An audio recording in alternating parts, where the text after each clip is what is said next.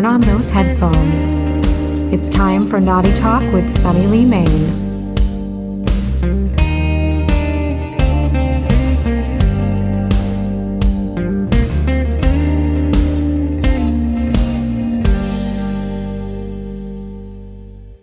Welcome to Naughty Talk with Sunny Leigh Mayne, the podcast that explores all things kinky in a sexy and inclusive way. This show is intended for mature audiences aged 18 and up, and some listeners may find it disturbing. We believe in risk aware, consensual kink here on the show, so if you do try things mentioned on the show at home, know that neither the show nor the cast are responsible for any accidents, injuries, legal or property damages that may occur while getting your kink on. Hi there. Welcome to season one, episode one of Naughty Talk. I'm Sunny and I have Hypnostor here with me again today. And we're going to talk a little bit about polyamory. Really excited to have you back on the show. How are you today? I'm great. Glad to be here. So we thought we would talk a little bit about polyamory today because while it's not a kink, there are a lot of folks in the kink and lifestyle communities who identify as polyamorous. There's a little bit of an overlap. I think it's worth discussing. And a really good way to start that conversation is really just to sort of even define what is polyamory and to talk about some resources. So if this is a brand new concept for you, I really like the More Than Two website. It is also a book. The book is written by Eve Rickert and Franklin Veaux. Um, I have mostly checked out the website which is more than two.com. And so this is their definition. The word polyamory is based on the Greek and Latin for many loves, literally poly, which is many, and amor, which is love. A polyamorous person is someone who has or is open to having more than one romantic relationship at a time with the knowledge and consent of all their partners. That part's really important. A polyamorous relationship is a romantic relationship where the people in the relationship agree that it's okay for everyone to be open or to have other romantic partners. It's the idea or practice of being polyamorous or having polyamorous relationships. So that's their definition. I think that a lot of people have sort of personal definitions, uh, both for polyamory or the difference between polyamory and non monogamy. Do you want to say how you sort of define it for yourself? Yeah. I mean, it's not something I've spent a lot of time kind of wordsmithing a definition that, but I think that the one that they give is pretty good, that it's about being open to loving more than one person at a time and being in a romantic and or sexual relationship with more than one person at a time. I agree. And I, I think that for me personally, the difference between polyamory specifically and non-monogamy is that non-monogamy is a wider umbrella and it might include things that are not the same as polyamory like swinging it might include things like having um, sexual relationships with lots of people or more than one person where there isn't necessarily a romantic relationship or connection. So I think that non monogamy is just a little bit broader and ethical non-monogamy being where all parties are consenting regardless of the arrangement. But personally for me, polyamory definitely implies having a romantic connection or just a, a relationship that's consistent of some kind. I know some folks identify as aromantic, but still have meaningful relationships with other people. And that certainly could be part of polyamory, but different than monogamy as a whole. Yeah, I think I would say that in my mind, it's not necessarily it being romantic or even sexual that makes it polyamory for me, but that there's a, a connection, an emotional connection of significance that feels like it goes beyond a good friend into a territory that's intimate in some way and what exactly that is can vary. I mean, for me, in most cases, it's romantic or sexual or both, but it's, but I, I think it doesn't necessarily have to be. I mean, I have one partner who we were in a sexual relationship that and a power exchange relationship that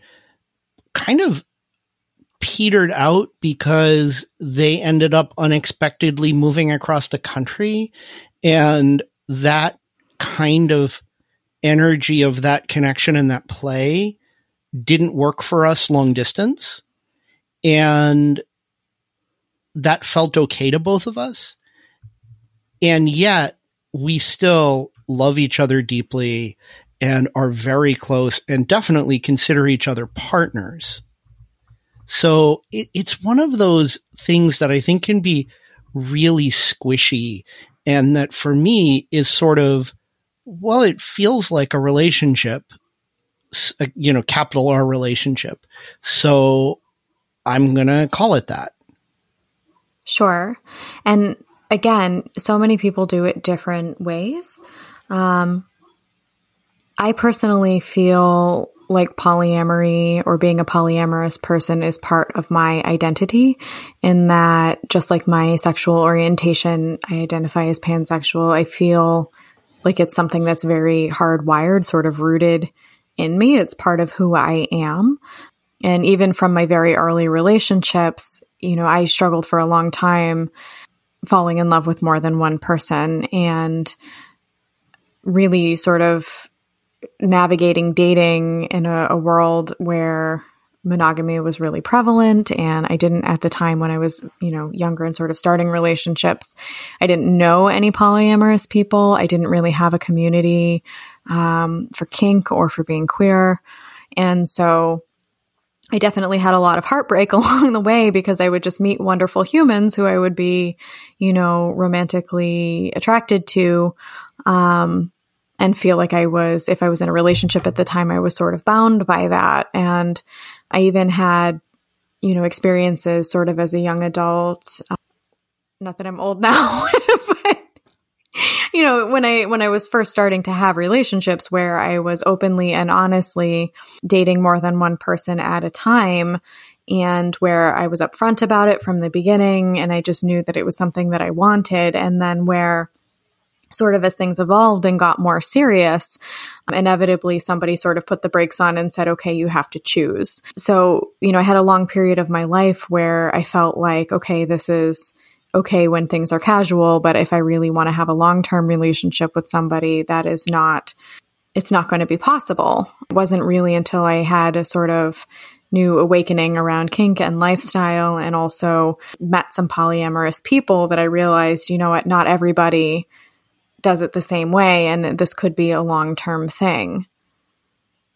Yeah, and I guess for me it kind of kind of was similar not so much that I had the experience of falling in love or wanting to be involved with more than one person because in my early romantic relationships that never really came up but I also never really understood monogamy like, I mean, I understood what it was, but it, it never seemed to me like the default didn't seem logical. It didn't kind of make sense.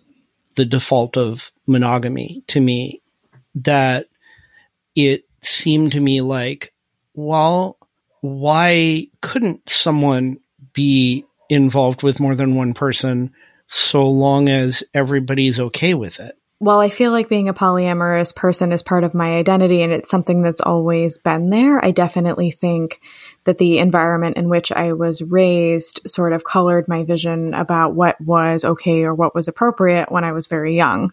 And I grew up in a household where, you know, my parents were very open minded for the the most part and really compassionate humans. And so for example, you know, the idea of a person being queer was not something that I was ever raised to feel like was strange or unusual. And I was never raised in a way that made me feel like if that's who I was, I couldn't be honest about it. But I also grew up in a household where my parents were very strict about sex in general. So while like adult relationships were okay regardless of gender, um, they definitely didn't really want me to date at all. And, you know, when I was very young, I couldn't really watch things on TV that had sexual content. I could read whatever I wanted, but my media was very limited. And so it was a really bizarre contrast of people who were very tolerant of other humans, but also like very sort of sexually repressive in general. And, you know, coming out of that and um, going to college for the first time, I fell in love with a woman for the first time in my life. I had a long term boyfriend at the time, and I tried to convince the two of them, like, hey, you know, like there are feelings here. We can all kind of do our own thing. And um, that was really the first time I sort of got burned by it, um, where they both said, no, you really have to choose. And I got my heart broken. And then it happened a second time around, you know, when I was in grad school. And I eventually ended up in a, a monogamous marriage but because that relationship was built on trust and on love and we both were so committed to the other person being happy it was also a very vanilla marriage my partner at the time said to me you know, I'm really not interested in exploring kink. And I understand that that's something that you need. That's a part of who you are. And I really think you should explore it with somebody else. And that was sort of just a, an eye opening moment that this human loved me so much that without me having to ask for what I needed, you know, they just suggested that that's something that I pursue. And so that was really the first time in my life. And I, I, started to do some research and I started to do some reading and to talk to some other people who did polyamory. Really the first time that I felt like it was maybe something that was okay to explore. Yeah. And I also think it's worth saying that you are still married to this really lovely human and also polyamorous. And that that is a transition that you were able to navigate successfully with a lot of conversation and a lot of work and a lot of thought, but that that is a thing that can happen. It is. And, you know, I think just like some people are sort of hardwired to be polyamorous, some people are sort of hardwired to be monogamous, and that's okay. The partner that I am married to chooses to just have one relationship, not because, you know, my partner has to, but because that's just sort of a hardwired thing. Actually, several of my partners joke that like there's a lot of me, you know, I have a lot of energy and um, you know, I really like to spend a lot of time with people and both of my my current partners right now really like to have a lot of alone time and so they both joke that they really like to kind of have like a half a relationship and it's not. They're very full relationships. They're not really half but like you know to have that alone time it's almost like their their second relationship is with their interests and hobbies and that's okay. You can have sort of poly monogamous pairings as well that can work out. Yeah I, and that's the thing is i think really any of these kinds of family of ethically non-monogamous relationships whether it's polyamorous or not can work in almost any form that everyone understands and agrees to. And that really the key thing is that everybody understands and agrees to it. What advice would you give for somebody who was just starting to sort of dip their toes into the waters of polyamory? Expect it to be hard. It can be wonderful, don't get me wrong, but it's a lot of work. And, you know, because when you think about how important communication and emotional work is to any kind of successful relationship and how much work any good relationship is. And now multiply that times however many partners you're going to have. And all of that needs to happen. But then sometimes there's a whole bunch of extra work about where those partnerships intersect with each other. And so it's not just, okay, I have two or three or however many monogamous relationships at the same time. And, you know, we can have these sort of widely flung, the term most people use is polycule to describe, you know, this network of my partners and their partners and their partners and sort of how far out you go, you know, varies. And that can be absolutely wonderful. You know, we have a Discord for sort of the core of my polycule that my triad and most of our partners are in. And we're all, you know, everybody's friends at least and it's really, really lovely. It's our family. We actually call it the Ohana Discord that it's our family. And we love it, but it also means that now, you know, if I'm thinking about scheduling something, you know, I have two partners I live with that I now have to coordinate with, but they also have to keep in mind commitments that they may have made to their other partners. And that's just kind of one example of it. Definitely. And I, I think that the other piece of advice that I would give is having a new relationship is not a band-aid or a fix for one that that's broken. Um, you know, doing the work with your relationship that you have to sort of fix what's broken between you and decide whether you want to be with that person or not in the long run is totally separate from any other relationships. And, you know, if you really are incompatible in some way, if there's a lot of fighting going on, if you feel like you can't communicate or there's like a total lack of sexual satisfaction or whatever the, the issue is, you know, adding a, a relationship into the mix is just an extra layer of complexity. It will not fix what's broken you know, between you and your existing person if you're already in a relationship when you sort of start out. So, you know, I think if you feel like you're a polyamorous person, one of the the primary skills you're really going to need to have is communication and you know before you can think about adding additional relationships and assuming you're in one at the time I think that, you know, working on relationship skills in general, like your ability to communicate openly and effectively and to compromise and to meet in the middle and, and all of these things, they are just, you know, doubly, triply, quadruply how many partners you have important when you start adding other people into the mix. And so if those skills are not there, it's probably going to be a rocky road. Yeah, I, I, that, that's absolutely true. And I think that there is one specific kind of challenge that sometimes polyamory can fix, but it's not about a relationship problem.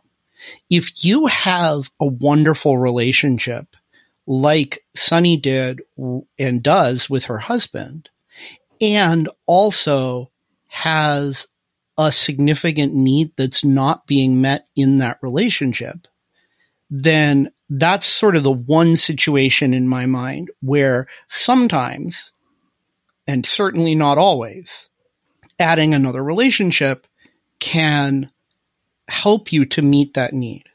But I think it's important that you're doing it to meet a need that you yourself have that you kind of own as your thing and not because you know, you feel like you're not getting something that you quote unquote should be getting in the relationship you're already in.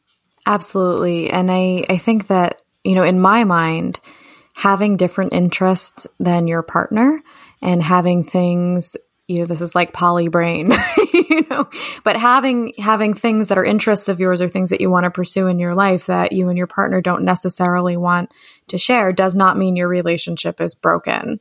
So i think you're absolutely right. You know having polyamory in your life can allow you to explore things like in my case kink that an existing partner is not interested in. But uh, what i really meant to say is that if there's something that is toxic or unhealthy about a relationship and having separate interests or, or pursuing things that are different are not one is not necessarily one of those things then adding another relationship to the mix is not going to fix that toxic dynamic.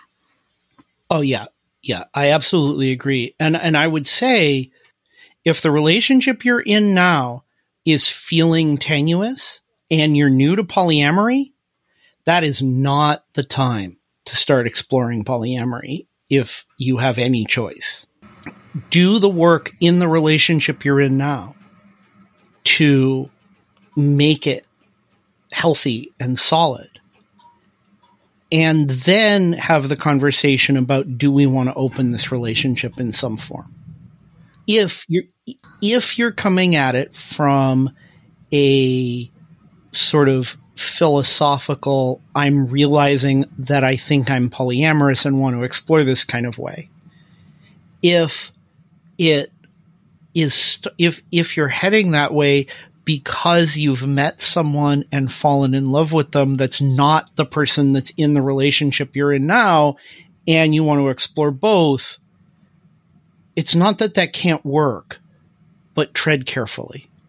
Yes. And I, I, think that when you're in an existing relationship and you're thinking about maybe exploring poly for the first time, it's important to decide, you know, whether the relationship you're in is going to continue to work for you separately from evaluating other relationships. Like you might decide that if you were in a relationship that started out with an agreement of being monogamous, you know, your partner may not be okay with you dating other people or being with other people and and that's their right and prerogative. They entered into a relationship that was monogamous and that was the arrangement. And so you know, you both always have the opportunity of saying, This is what I need to be happy, and this is what we have, and to decide if you're in or out.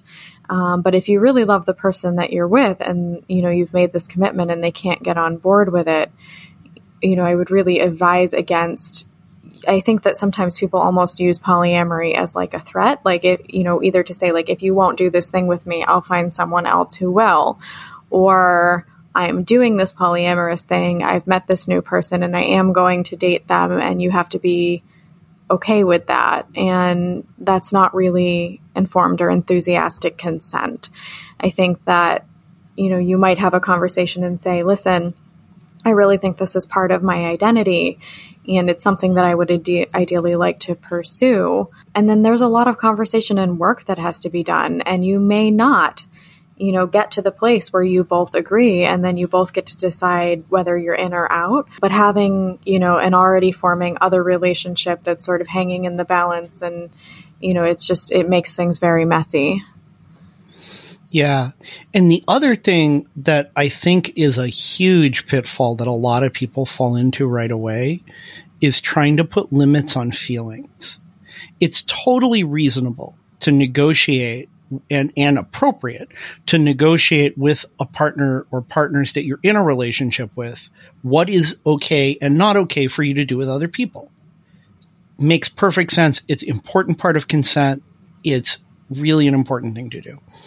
However, a lot of people, when they're negotiating, sort of thinking about it abstractly, will suggest something like, well, I don't really mind if you fuck other people but I don't want you to fall in love with anyone else. And sometimes at first, if what you're looking for is a kind of playful, easy thing, that can seem like a reasonable thing. But a lot of people have found that you don't get to decide whether you're going to fall in love with someone right? It's something that either happens or it doesn't. And there may be things that make it more likely or less likely for an individual. But I don't think anyone can ever guarantee that if they're connecting with someone at all, that they're not going to fall in love with them. And so therefore, I think that's a really shitty thing to ask someone to do and I think it's a very dangerous thing to agree to do. I agree. And I, I, think that that's a really good segue into discussing some of the different sort of poly structures because some people have relationships that are considered to be a hierarchy or hierarchical, where they're saying, this is sort of my primary thing primary relationship and anything outside that is secondary in some way. Now, whether that means for them that that primary relationship is going to get sort of priority, like for things like big events and birthdays and family interactions, um, or time or financial resources, or I'm only going to own property with this person, or whatever it is, you know, there, there, can be this dialogue where people who are doing a hierarchical relationship sort of get into this rule making process. And I think I agree with you. I don't think that feelings are something that you can control. Like you feel the way you feel, and those feelings are valid. And you can certainly say, for example, something like, okay, you know, we're only going to have sex without barriers fluid bonding within this smaller group to protect against STDs and everybody else. You know, we expect some use of, of prophylactic or, or barrier method protection. You know, those are the types of things that you can negotiate. But I think for me personally, I and people do it different ways, and I'm sure there are healthy hierarchical structures, but I personally always felt kind of yucky about telling another human that I love that I feel like they are secondary or in some way or any way. And there's this other model of sort of more of an anarchy, which is allowing relationships to become what they are meant to be without any restrictions. And some people take it to a big extreme where they don't even use labels, like they won't even differentiate between a friend where they have emotional intimacy and a, a romantic partner. You know, and there's no right or wrong, but I think that there are on both ends some things that can be a little bit yucky. And one of those things is sort of this couple privilege where especially where if there are like three people in the polycule and one leg of that is an existing couple kind of saying like we sort of make the rules here things like unicorn hunting where you know it's very common for a couple to be looking for a partner when they're venturing into polyamory for the first time and they're like okay we want you to come into our relationship and be involved with both of us equally and have equal feelings for both of us and we don't want you to see anybody else and you know, to really kind of take agency away from that person. So I know that it's possible to do hierarchy and have it be healthy, but there are also some pitfalls there to look out for, especially when you're in that sort of negotiation rulemaking phase. Yeah, absolutely. And I mean, my family is kind of kind of hierarchical. You know, I I tend to describe it as that I have a primary triad in that Yoshi Panda and I live together and effectively are all married, although obviously we can't be legally married. Yoshi and I are legally married and we can't be legally married to Panda, but we don't really care that we, the three of us together are a household. And that tends to come first for us in terms of a lot of logistical things, but not in terms of anybody having veto power over anyone else's relationships, which I think is really, really important.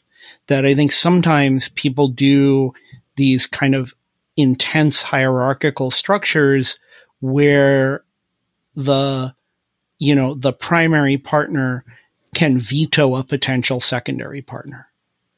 And I really think it's unethical for partner A to have veto power over a relationship between partners B and C. That partner C does not have veto power over B and A.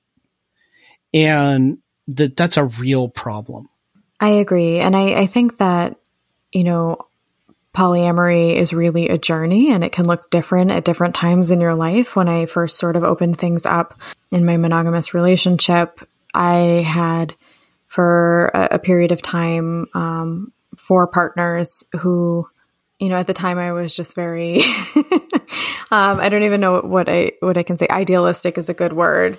You know, nobody is going to be secondary to anybody else, and everybody should have equal time and equal attention. And what it turned into was me living out of a suitcase and exhausted and like totally burnt out. And you know, I think that there there is space for a little bit of hierarchy and healthy relationships.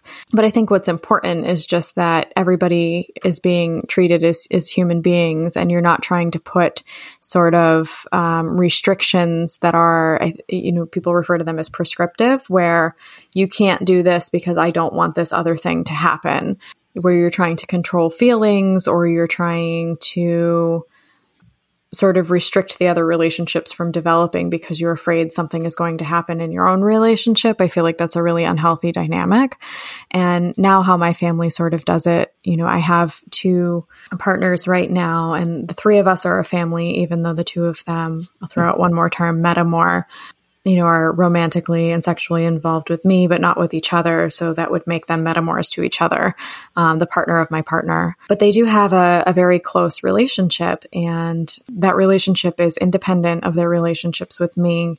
You know, we consider ourselves to be a family. We're living um, mostly under one roof right now.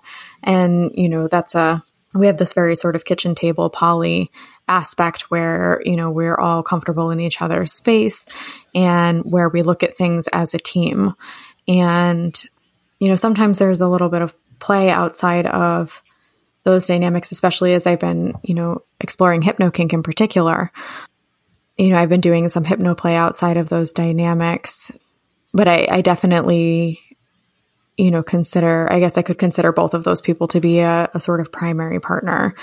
And I think as long as you're defining it for the right reasons and you're treating everybody with respect, everybody's consenting, everybody has agency and the, the right to say whether they're in or out. I know that there are lots of people who identify as sort of solo poly or who like to be a, a quote secondary partner because for whatever reason they feel like they can't commit to whatever their idea of a primary relationship is and they really enjoy being able to have, you know, one or several partners where you know they have time to pursue these other things and where there's a, a, sort of lesser degree of scaffolding this idea of of things that you're building. So pieces of scaffolding might be like legal marriages or owning property together or being financially mm-hmm. entangled in some way.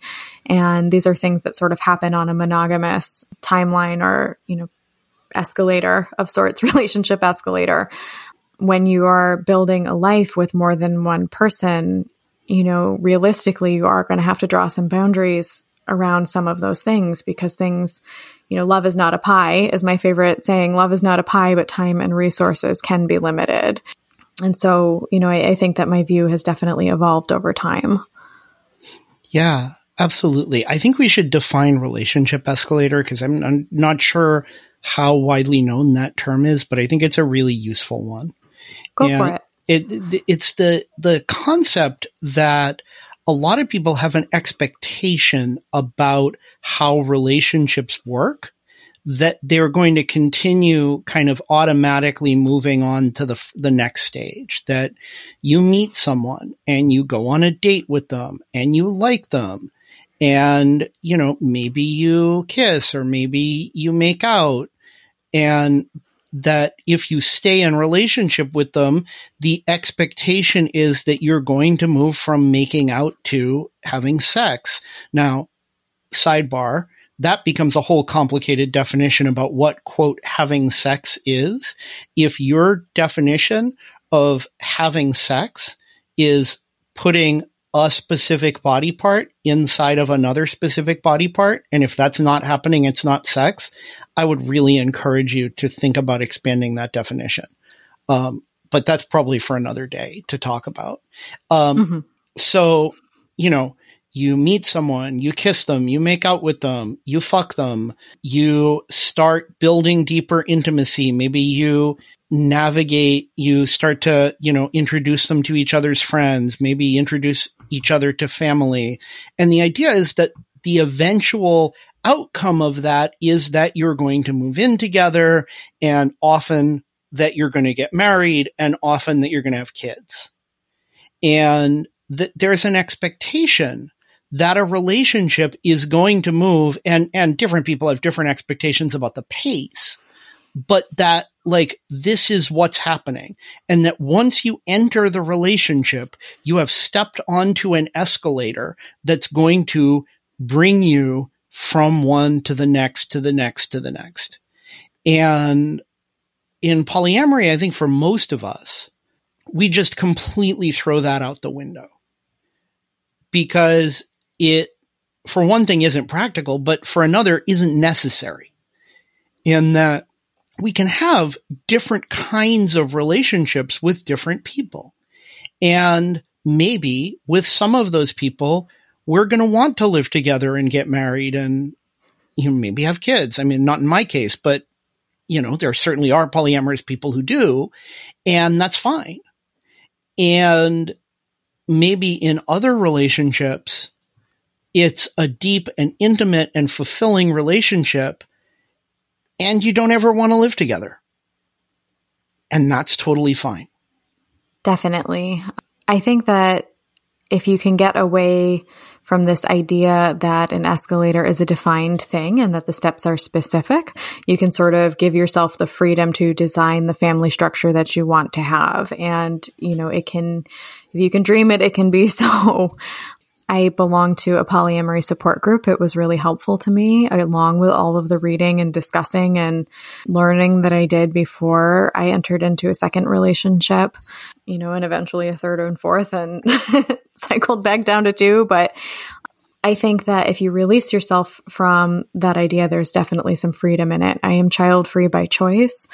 Both of my partners choose to be child free but I have been in relationships with partners in the past who have had children with other partners. And I have just sort of being part of the support group, seen so many different family structures. So it's not to say that if you're going to be polyamorous, it has to be adult relationships only and nobody can ever have children or family that, you know, I think that it can look so many different ways and all of those ways are really lovely so it's really been a joy to me to kind of see how different people do it and how they can find happiness and family and love in lots of different ways.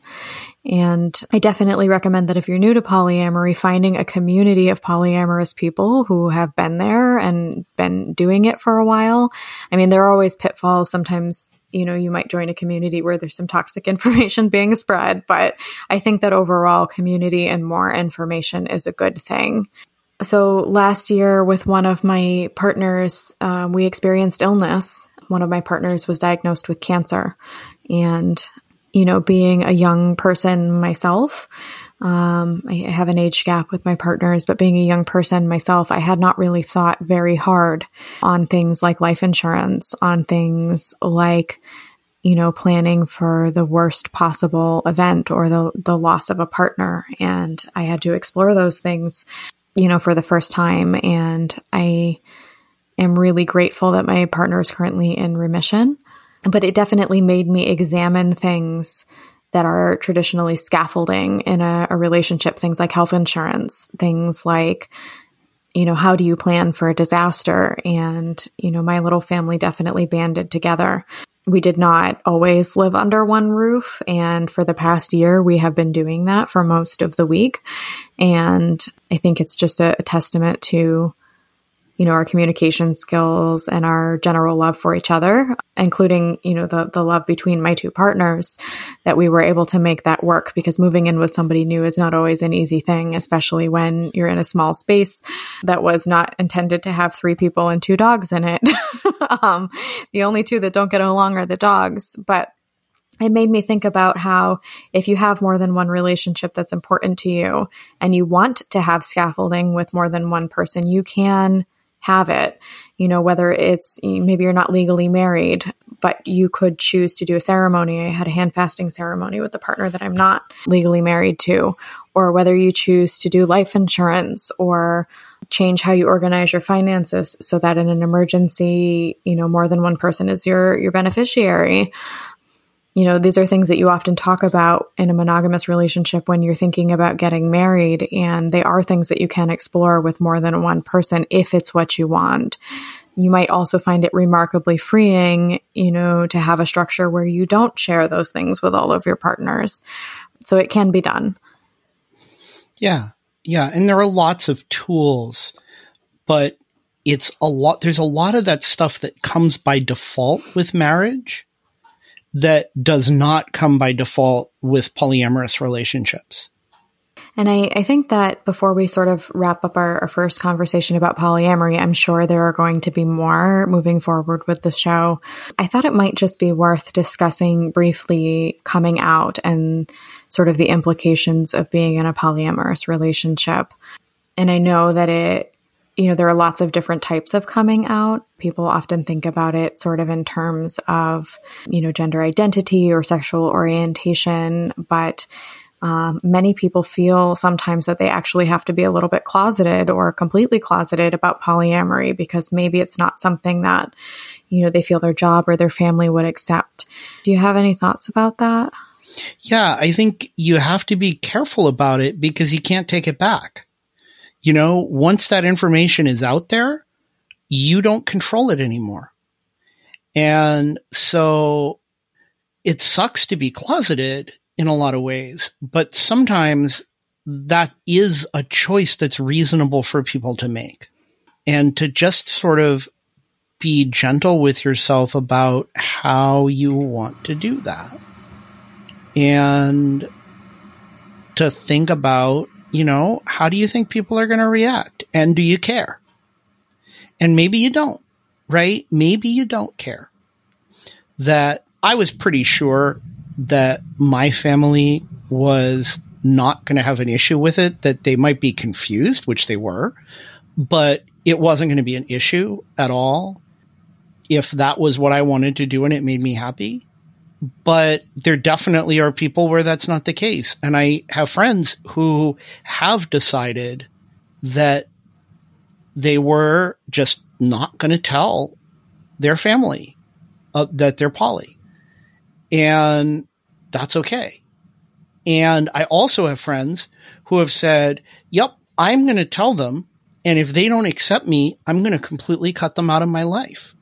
And that's a decision that you can make that may be a good decision for some people in some situations, but I would not take it lightly. Absolutely. And, you know, for me personally, my family I think, at least with the structure that I have now with my current partners, my family is the most open minded. But because I was married first in a monogamous relationship with a person who has a very conservative family and who I knew would not tolerate the news well, there was the issue of I would like to be open with my family, but there's a lot of overlap at like family gatherings and things. My family interacts with my partner's family on a regular basis, and it might be very hard to tell, you know, sort of one group of people and not the other. So I first kind of came out to my closest friends, my chosen family. And that was really liberating because, you know, I live far enough away from my family that I don't see them every day. And so I was able to have a life where I had people who I cared about in my home and, you know, more than one partner could be there. And that was okay. But I came out first to my chosen family in terms of friends that were just my friends, not friends that I shared with my partner. And then we sort of shared with our core group of share friends next. And I actually came out at the job that I was at at the time as being polyamorous with some of my colleagues before even my immediate family because I was working at an agency at the time that was very focused on accepting all family types. And so I felt like it was a safe space to be open about it. And I, it may be a little step back, but it's not something I've disclosed at my current agency because I'm not really sure it's new to me what the culture there is yet. And I don't want it to impact my job. But I really, eh, you know, in the end came out to my own family during the time when my partner was struggling with cancer because it became impossible to hide it anymore. Because when social plans and things are on the table and you're constantly having to say, no, we can't see anybody. We're in a pandemic. We need to be isolated because I'm living with a partner who's immune compromised and has cancer. Or no, I can't come to your special event because we're doing, you know, radiation therapy that day. It, it becomes something that was really sort of impossible to hide. And I knew that I, I needed to be there for my partner and was pretty sure that at least my immediate family could could process it. And I was mostly worried about, you know, what they would think about my relationship with my, my married partner because um, they really love him and have gotten to know him. And I think that I was worried that they might think that this was something that I had sort of forced on him um, or pressured him into or worried that he was okay. And they, they really sort of exceeded my expectations in this crying phone call where I was like bawling my eyes out. And they probably, um, you know, immediately thought I was going to tell them that someone was dying. And at the time I thought somebody was. So it really took a big life event to get me there. And, and I'm so glad that I did, even though we're not open with all of our extended family and we're not open with one of my partner's families. Um, we are open with the other. It, it took a while to get to that place. Yeah. And it's tricky. You know, it's just tricky. And this sort of goes back to the thing we said early in this conversation about how it is complicated when you have multiple partners. And, you know, now you have multiple partners, parents and families to deal with. And you know the you know where do you go for the holidays and how do you divide up that time? And you know all of those questions can be even more complicated. You know it just is something you have to think about.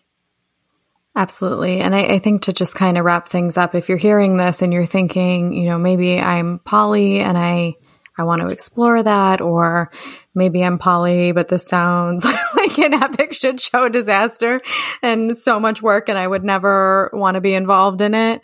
I just want to say it's also one of the most, you know, rewarding things in my life. So, you know, for all of the extra communication and work and challenges, you know, there's extra support, extra love, extra pairs of hands when you need them, extra roofs over someone's head if that's something that's necessary. You know, it's just, it's more of everything. It's more of the the ups and the downs. And so while we've talked a lot about some of the pitfalls and some of the the work that goes into it, I absolutely don't regret being my authentic self and and living in a way that I feel like is is right for my identity.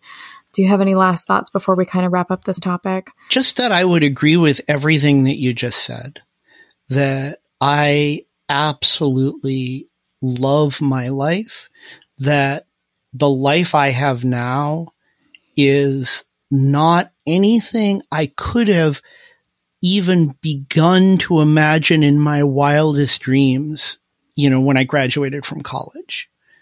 That it just never occurred to me that that was, that polyamory was something that might be right for me.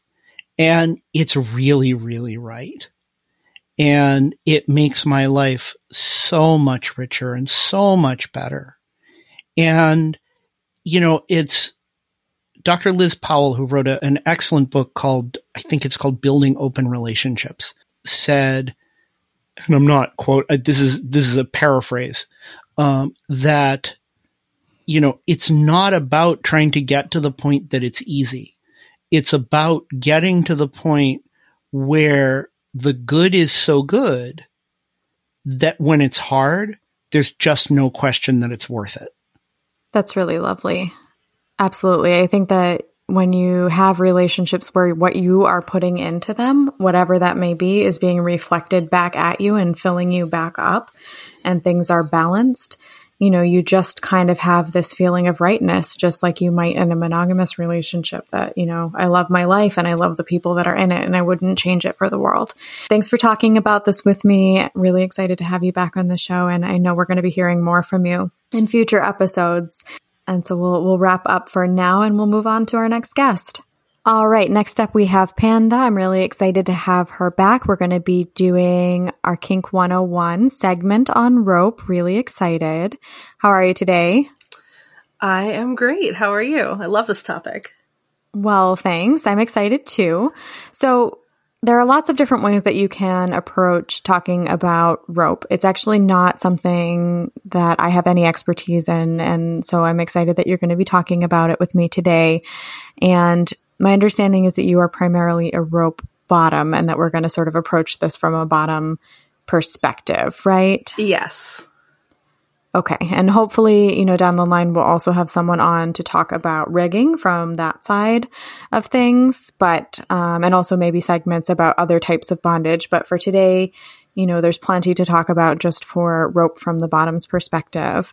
So let's just kind of start with what draws you to rope play. Why do you love it? Why would anyone want to do it? I think I became drawn to rope from like the ideal fantasy perspective.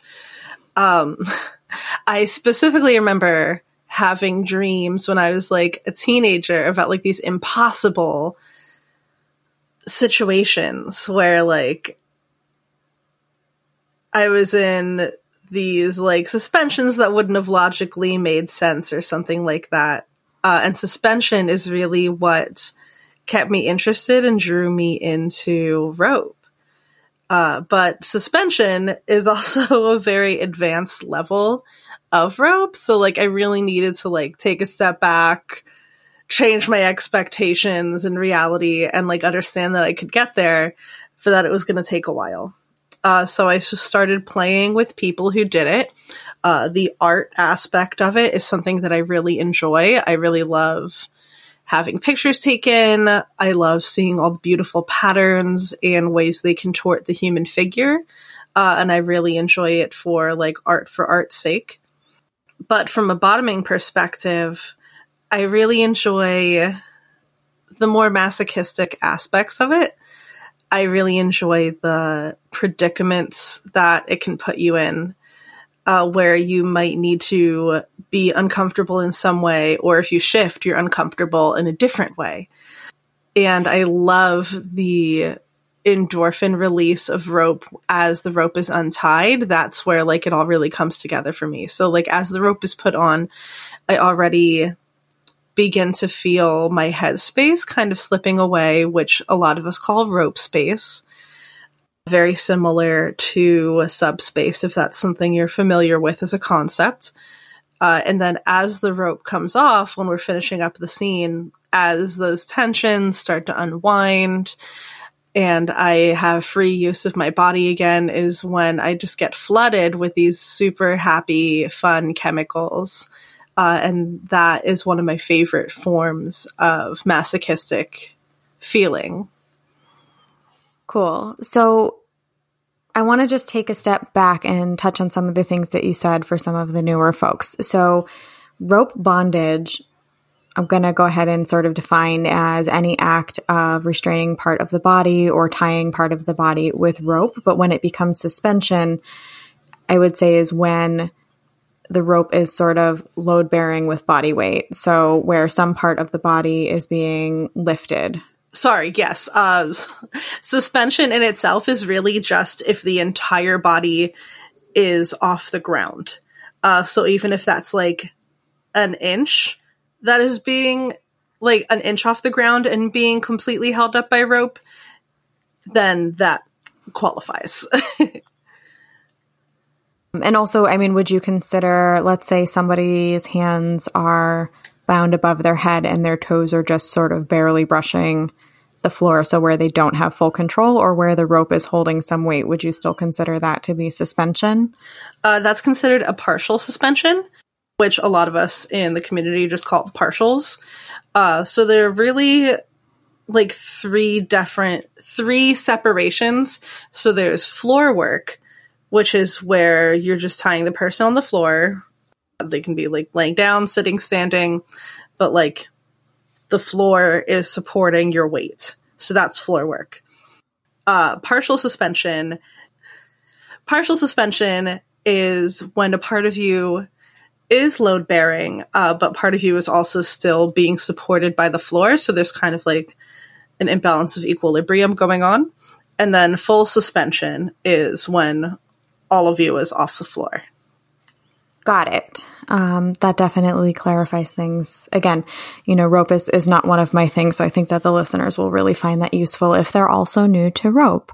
Let's start with a little bit of the sexiness. Tell us a little bit about a sexy rope encounter you've had. Oh, there's so many. uh, my girlfriend in Virginia uh, is my primary rigger or was my primary rigger when I was living near her. Uh, and a rigger is the person who is doing the tying. She and I have done a lot of crazy rope adventures together, many of which have been outdoors. Uh, so, on one particular birthday of mine a few years ago, uh, she wanted to do something really special and leaned into my love of making art for art's sake and also still included the like sadism masochism aspect of our dynamic. So we brought several changes of clothes for me a bunch of her rope including what we would call trash rope uh, which is rope that we don't mind getting dirty or getting destroyed and did a couple different outdoor scenes and photo shoots. So we did, uh, we went to the Appalachian Trail in a little secluded section where we were pretty sure we weren't going to run into other people. For part of it, I was wearing this beautiful, like, black, flowy dress, and we did a crazy partial suspension where there were a few trees like near each other. So I was being pulled one way with rope in my hair, tangled up in my hair, and my hair was being pulled away from me by being tied to that tree. And in the other direction, I had an ankle tied to another tree.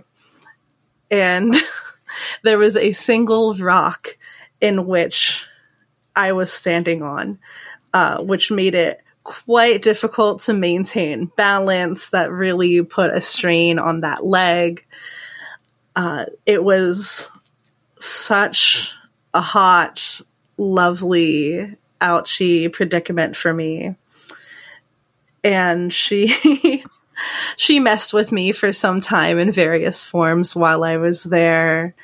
Uh, pulling on the rope in certain ways, which always intensifies the feeling or can change your predicament level.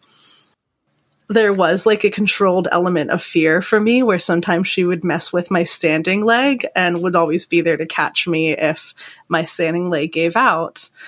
Uh, which did happen one or two times, but we're very experienced players, so that was something we were comfortable with. Uh, and then she finished that by untying my ankle but leaving my hair rope tied to the tree.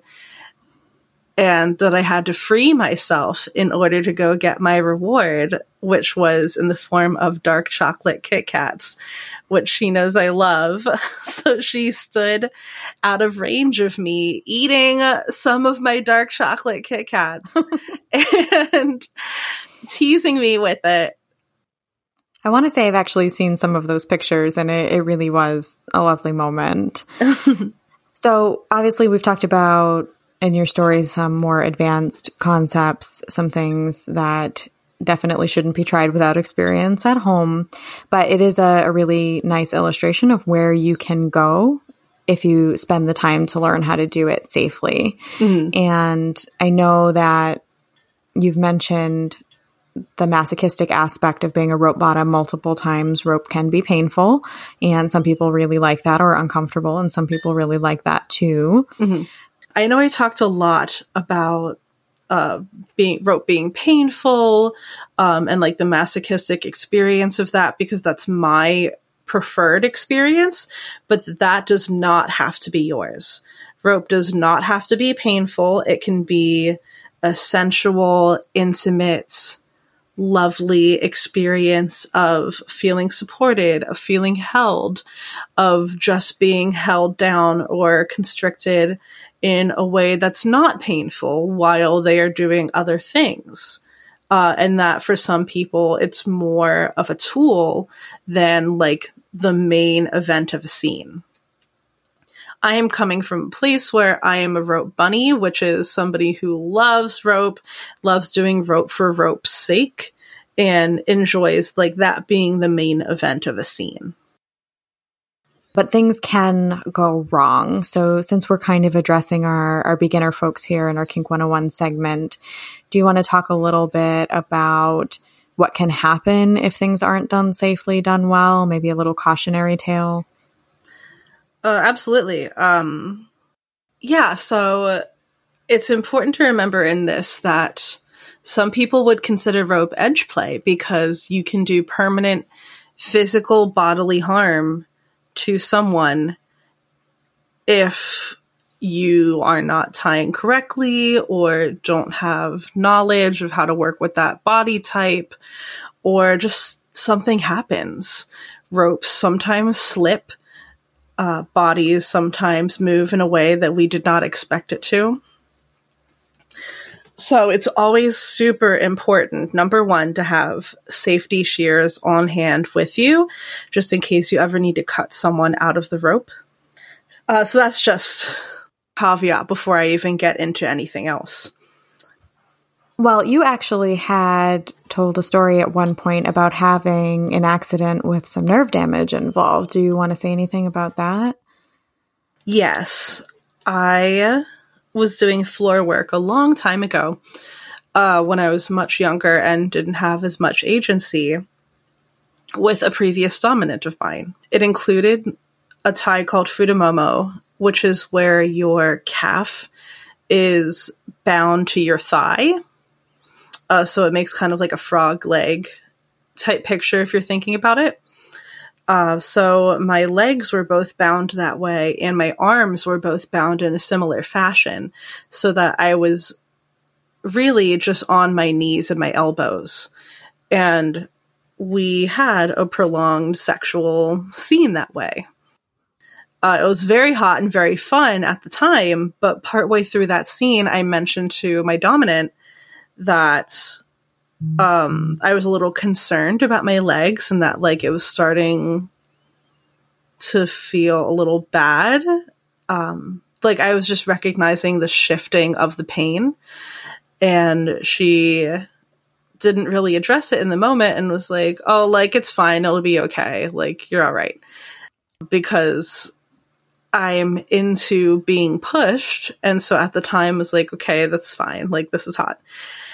And then afterwards, uh, one of my legs was actually asleep for several hours. And for a few years after that, that specific leg actually like fell asleep much easier than my other one did. Uh, and so I recognized that there was probably some nerve damage there, and that I was fortunate that it wasn't more than that. Because sometimes people don't recover from nerve damage. Sometimes the harm can be permanent, right? Absolutely. And there are just some no no places for tying in general where you shouldn't be like having certain parts of the torso or certain body parts be that load bearing because they're just not meant to handle it or could potentially injure like internal functions, internal organs. Uh, similarly to like kind of impact 101 where there are some places you don't hit there are certain ways in which you should not tie. And can you say something about, you know, because we're not going to get into tying specific knots or anything today, but as the rope bottom, what are some things that you need to watch for? What are some red flags? What types of awareness do you need to have to contribute to the safety of the scene? I very firmly believe in bottom agency and active bottoming as important things that you can have to support the scene. So, knowing yourself and knowing your body is really critical if you're going to be a rope bottom, and especially if you're going to do more advanced things. Um, so, I would definitely stretch beforehand. Uh, maybe if it's appropriate, ask the person who's doing the topping if there's an idea of the tie that they have so you know what body parts to stretch more of or like what body parts will need the most attention. Knowing what physical limitations in like normal meat space your body has can be really important to communicate to the top. So for instance i know that my lower back normally gives me problems and that i'm not very good at sitting for long periods of time with my back being unsupported. And that's a way in which a lot of people tie sometimes, especially to like prepare for a suspension. So I need to let my top know that that position is not going to work for me and that I need like uh, like a pillow husband or to be up against a wall or some version of support. Uh, for my girlfriend, that sometimes meant even uh, just using her body to anchor my back while she was tying something else. Uh, and that's perfectly fine. And there are definitely signs while you're in rope that you should look out for. It's very important as a bottom to be able to communicate when something is tingling or going numb. Not even necessarily to say that it needs to stop immediately, but it's very, it's definitely something to watch out for. Uh, so when that happens to me in rope, I will usually let my top know, hey, just so you know, my right hand is starting to tingle. I can probably only sustain this for another five minutes and then I need to come out. Uh, when you are starting out in rope, I would let your top know immediately when something is tingling or starting to go numb and let them make that call because you may not know yet how long your body can sustain positions. I am only comfortable giving a time frame because I have a lot of experience being in rope and pretty much know what my body can handle. And my communicating like that is only something that I've really developed in the past like year or two. Before that, I would just say like, "Hey, my hand's going numb. I think we need to stop." Or I think we need to stop soon, or that we need to change the position just because something is happening to your body that's uncomfortable or that you need to get out of doesn't mean the scene entirely needs to stop, but it does mean that you need to adjust what is happening for sure. And I just want to mention for our listeners who might be new to kink in general that a lot of these principles really apply to any kind of kink. So it doesn't matter what you're doing. I think it can be a common misconception that if you are the bottom, you don't necessarily have any agency or have any say. And that's not the case. You really need to be openly and honestly communicating about your limits. If you don't know your limits yet, communicate that. You know, this is a new thing to me. I don't know where my limits lie. Let's take it slow. Mm-hmm. You also should be aware that it's okay to ask a new partner who says, Hey, I'm experienced in this thing, or I want to try this advanced thing to say things like, Have you ever done this before? What was the outcome? You know, to sort of vet them a little bit because anybody can say, I'm experienced in XYZ. And so when you're dealing with something that can cause serious bodily harm, especially anything that's edge play, anything that can cause injury, you know, you're well within your rights to say, have you done this before? What's your experience? How did you learn? You know, to ask these kind of questions before you even attempt to play at all. And if you do ask those questions and that person is offended or bothered that you're asking them, I would take that as a pretty serious red flag. At least to do those activities with this person. I think a really important step of vetting can also be asking if they have references or asking who else they play with and just double checking with those people like hey do you feel safe with this person uh, have you done this activity with this person before and did you feel good about it Excellent. So I think we've given folks a little bit of an idea about what it's like to be a rope bottom. We've touched on some of the risks that can happen um, some of the things that you can do to enhance safety. This is not by any means a complete and comprehensive list. It's a little bit of an overview. And I definitely advise anybody who is venturing into any kind of new kink for the first time um, or entering into rope play for the first time to take a class, to do some reading, to be mentored by a person who knows what they are doing. And so, Panda, if people want to learn more about rope and rope safety, do you have anywhere you could send them? I would highly recommend if you're serious about looking into rope, uh, Shibari Study, which is an online kinky ropes course.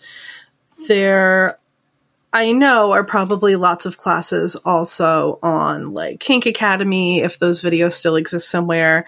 And even though we are currently in the COVID times, there are usually a fair amount of classes on rope at conventions, either virtual or in person.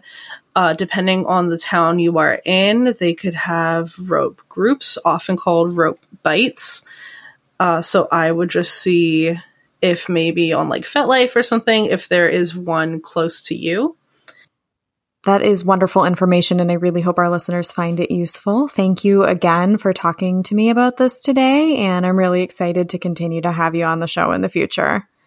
Thanks, buddy. Yay! Yay! All right, I've got Mac here with me today, and I'm excited to talk about something a little bit edgier that Mac has some expertise in, and that is knife play.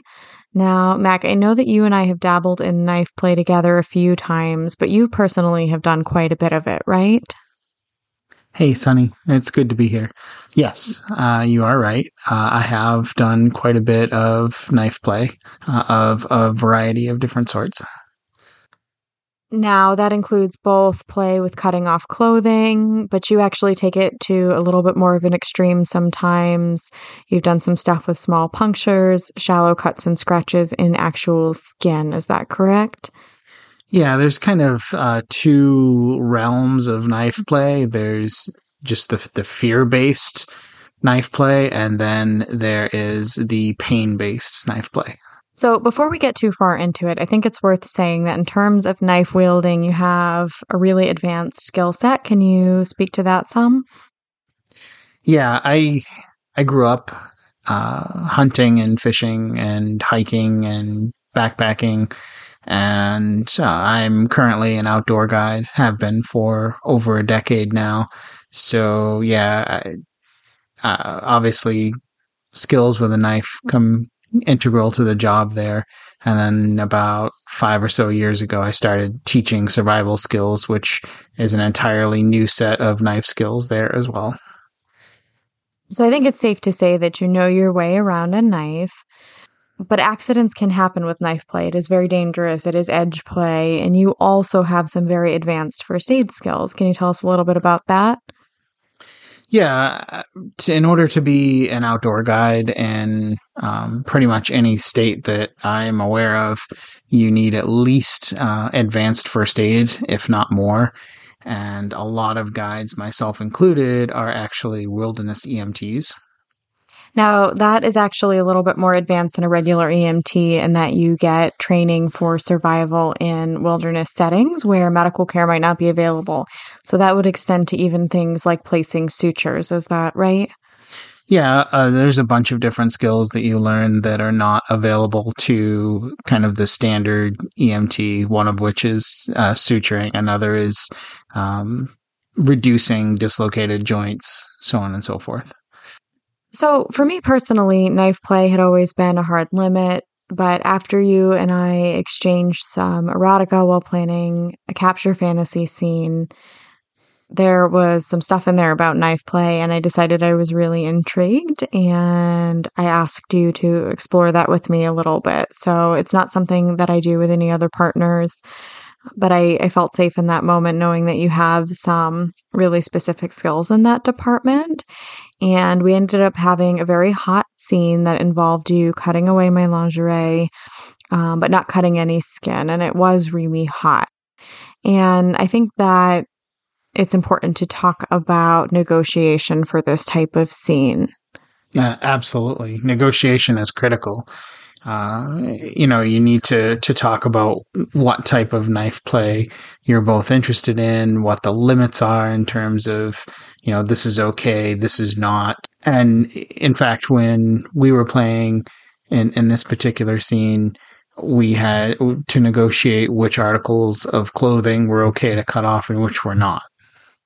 Right. So, I mean, several realms of discussion, realms of negotiation to be had here. Number one, in my mind, being things like is the knife actually going to be in play at all? Or is it just going to be something that, for example, is referenced, but maybe sitting on a table and maybe never picked up, maybe never even brought physically into the play space? So, you know, threats about using the knife, that sort of thing without actually touching it, handling it, bringing it close to, you know, the physical play space, um, but maybe having it visible. Or maybe you agree that the knife can be within so many feet of your body, but not make any contact, you know, leading up to things like cutting clothing, but not making contact with skin you know, not in my realm of play or something that I enjoy, but some people do enjoy actually having uh, their skin touched or cut with the knife. And, you know, that's just one aspect. You might want to talk about different body parts. What else might you negotiate in a knife play scene? Well, for example, um, you know, certain partners that I've had have been okay with having the knife against the skin in some locations, but for example, nowhere near the face or nowhere near the eyes or nowhere near the throat. I mean, just some examples there. Right. And I mean, that speaks to negotiating different body parts. You might also negotiate what kind of threats can be made or kind of references to the knife can be made. So, for example, I personally don't want anything near my face um, or my eyes, but I also don't want any verbal threats of the knife coming towards my face or towards my eyes. I personally find that triggering. So you might negotiate both where the knife can be in the scene, what it can have physical contact with, and what kind of language can be used. Hmm, that's a good point. That's definitely there too. Now, along with the negotiation points that are specific to knife play, like any type of BDSM play, you're also going to want to negotiate things like safe words. So, whether you're doing something really basic, really beginner, or whether you're doing something really edgy like knife play, those basics of obtaining enthusiastic consent, deciding on safe words, boundaries for the scene, what can and can't take place, all of those things are really important. And I know that we're not talking about blood play in particular, but sometimes knife play, if there is any cutting of the skin involved, or even if an accident occurs, can bring blood into the play space. So I think it's also worth discussing, you know, having a conversation with your partner about health and wellness in general, you know, blood, like other body fluids, can carry pathogens. Maybe it's important for everybody to get tested before you play. I mean, that's something I advocate with any type of play, having that conversation. Um, but also beyond testing, just discussing what types of things you're going to do to keep the scene safe if there is blood involved. Things like nitrile gloves, for example. Does the person have a latex allergy? How are you going to deal with any body fluids that might be part of the scene? Now, that sounds a little bit scary to some folks, I think, um, really exciting to other ones. But let's say somebody has an interest in knife play, but they, like the average person, do not have the same skill set that you have, either with wielding a knife or with first aid. And they think, I really want to have a scene like that, but I don't want to take the risk. What can they use instead of an actual knife? Oh wow, there's there's a variety of different household objects that uh, you can use. For example, the handle of a fork or a spoon. Uh, that cold metal feel against the skin is very similar. And I imagine with a, a, blindfold, you know, that might still produce a very similar sensation to the non sharp side of a blade. Yeah, absolutely. Um, there are also wooden knives out there as well that you can use for training purposes, like martial arts studios and whatnot sell them. Well, I mean, you can use any kind of uh, a, a non sharp item to mimic a blade, but you can also use hypnosis. I know that Hypnostory previously told a story about using a hotel key card um, and using hypnosis to help the subject believe that that key card was, in fact, a knife. And with hypnosis, in fact, you don't even need to have an object in your hand. You can just use an imagined or visualized blade. Mm, that's a good point. That's a good one. So, again, very edgy, risky, potential type of play, but a lot of people do like it. And so I'm really glad we're talking about it. This is not intended to be a how to guide. Definitely recommend that anybody who's going to engage in any kind of edge play take a first aid class.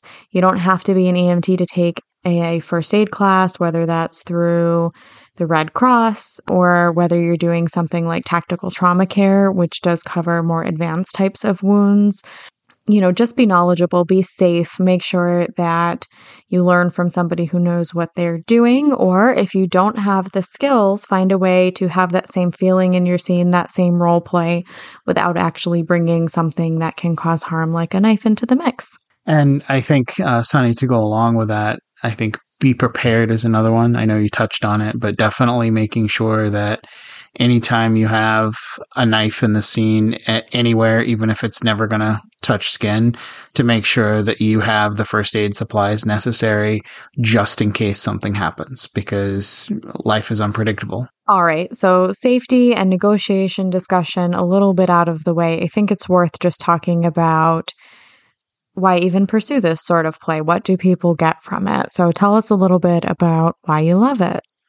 Well, for me, you know, being the the top in these scenes, uh, it really satisfies my inner sadist because he either gets to feed off the pain if you know uh, biting into skin is actually in there or feeding off the fear. So either way, he gets a, a good jolt and is pretty happy for a while. And I guess for me, like any type of edge play, what you're getting from it is a little bit of extra thrill that comes along with the associated risk. That's why it's called edge play. And I definitely think that I am somebody who, in general, enjoys things like CNC, consenting non consent. So I definitely think that adding something like a knife to the scene brings an extra element of control where there is a total power exchange because of the implied threat. And again, the threat is consensual and negotiated and not a real one, but within the role play, it does um, it does bring a little thrill to the scene. Yeah, definitely. All right, that concludes our segment on knife play and also our season one, episode one. Thanks as always for listening to Naughty Talk. Our show is available on most popular podcast platforms. For updates, to submit a request to be a guest on the show, to write in with questions for our hosts, or request lifestyle advice, head over to the show's page at sunnyleighmayne.com. You'll also find information about my novels, including my Turn the Key series, which are dark erotica with themes of hypnosis, BDSM, and sometimes a little bit of magic. All books feature different kinks and are queer inclusive. I hope you've enjoyed the show and you join us again next time.